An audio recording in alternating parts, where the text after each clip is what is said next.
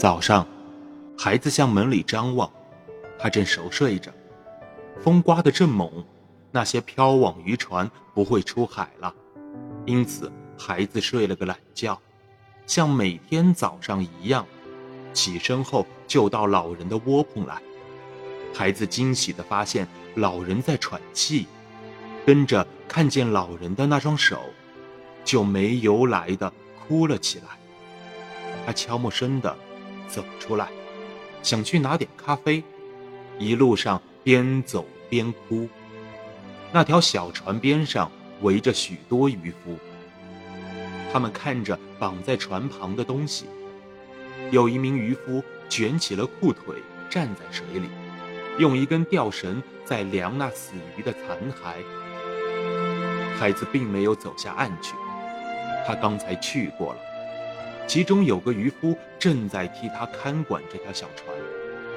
一名渔夫看到孩子过来，大声地对他喊道：“他怎么样了？”“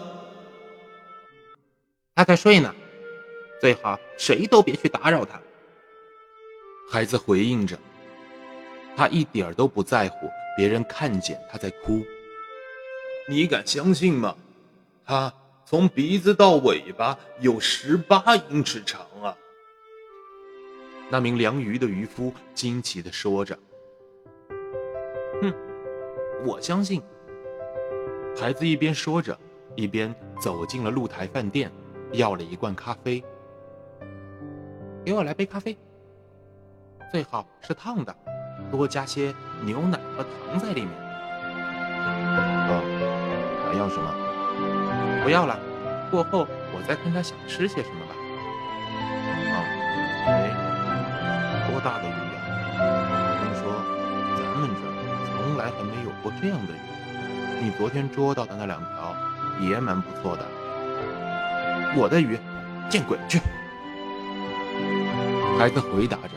似乎又想要哭泣起来。哎，你还想喝点什么吗？不要了。嗯，帮个忙，叫他们别去打扰圣地亚哥，可以吗？我去去就回来。谢谢。孩子说完，便转身向老人的窝棚走去。